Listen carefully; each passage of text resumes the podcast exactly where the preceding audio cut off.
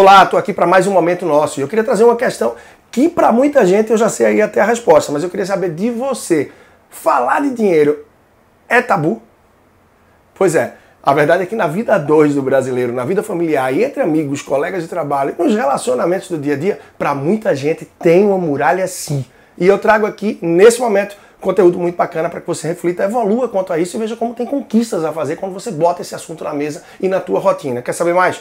Vem comigo. E se não está inscrito aqui ainda, faz isso agora para que possa estar junto a esse conteúdo e tudo que eu venho trazendo semanalmente. Vamos lá!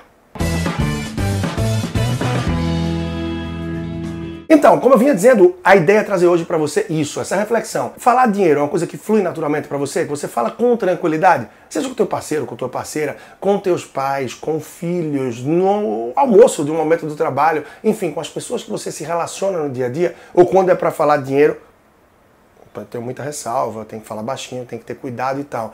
Afinal, pro brasileiro, de modo geral, é o que acontece. Parece que está se falando de algo errado, de algo sujo, de algo equivocado. E é uma coisa que parece que a gente já traz desde a infância, né?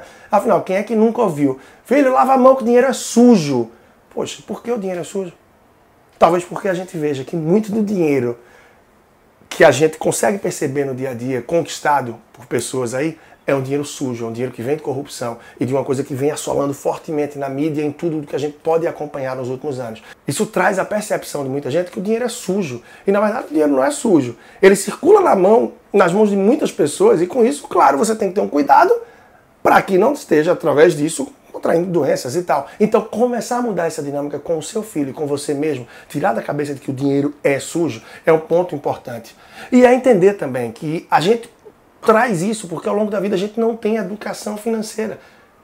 A gente é educado quanto a como se comportar em determinados lugares, o que falar, como tratar as pessoas, a saudar no dia a dia, como lidar, o estudo, é, comportamento profissional na empresa e tudo o que a gente se relaciona, mas não com o dinheiro, que é um relacionamento extremamente longo que a gente vai ter na vida. Eu costumo dizer que a relação mais longa que você vai ter na vida não é com seu pai, com sua mãe, com seu filho, com o esposo, esposa.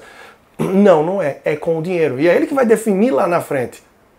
Até o caixão que você vai ser enterrado, enfim, ou se vai ser mesmo cremado, porque o custo é bem maior, de quantas alças é e como é. Porque o dinheiro traz a definição de tudo isso. A escola que vai estudar, as férias onde você vai passar, todos esses detalhes. Então a gente tem que tratar isso com mais naturalidade. Inclusive são dois pontos que eu trago para os casais mais jovens, você que está acompanhando aí, vivendo um momento desse.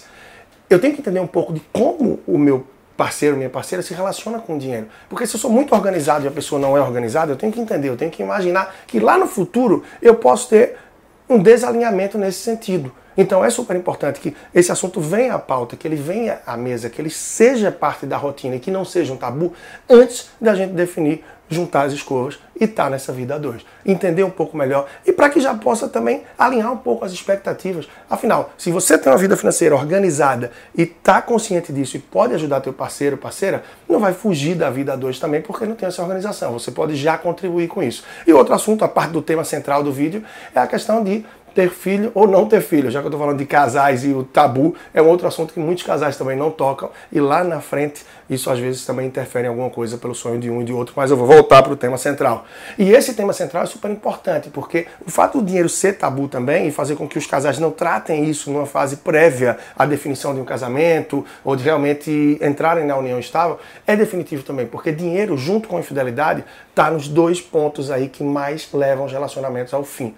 Então, quando não é tabu, tudo se torna mais tranquilo. É ter isso como um hábito.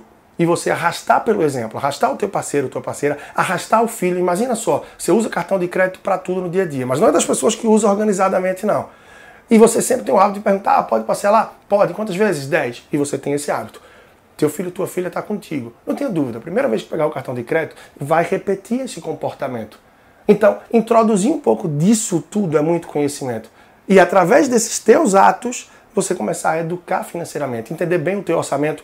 Isso é, o quanto você recebe, o quanto você gasta para que você tenha a percepção, a clareza disso, de receita menos despesas, como me manter, é você criar o hábito também de traçar um planejamento, ou seja, ter metas. A gente quer viajar, a gente quer viajar para o exterior, quer viajar para um outro estado, a gente vai daqui a vinte e quatro meses, dois anos. Em um exemplo, precisamos aí doze mil reais, então doze mil reais por vinte e quatro meses, eu vou juntar quinhentos reais por mês, então a gente tem uma meta, e aí como é que você tá? Tá bem para esse mês? Não tá?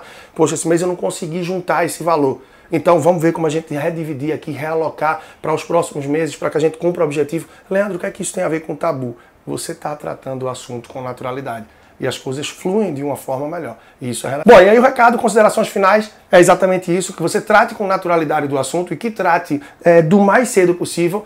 Por fim, é muito comum que a gente veja ainda casais que estão tratando dinheiro, estão vendo as contas ali, algo de orçamento, de algum planejamento, e que o filho ou a filha chega perto e diz: olha, menino, sai para lá, que dinheiro não é coisa de criança. E é justamente isso que afasta, porque não é coisa de criança, não vai ser coisa de adolescente. E quando é que o dinheiro vai entrar na vida do cidadão? No momento que está endividado, no momento que quer investir, não sabe como investir, no momento de um relacionamento com um banco que não tem conhecimento de nada. Então, introduzir isso o quanto antes é fundamental no assunto, na mesa, no dia a dia, e você conversar com outras pessoas também que não têm aversão a esse assunto, seja em relação ao endividamento, à reestruturação financeira, a investimentos e a planejamento.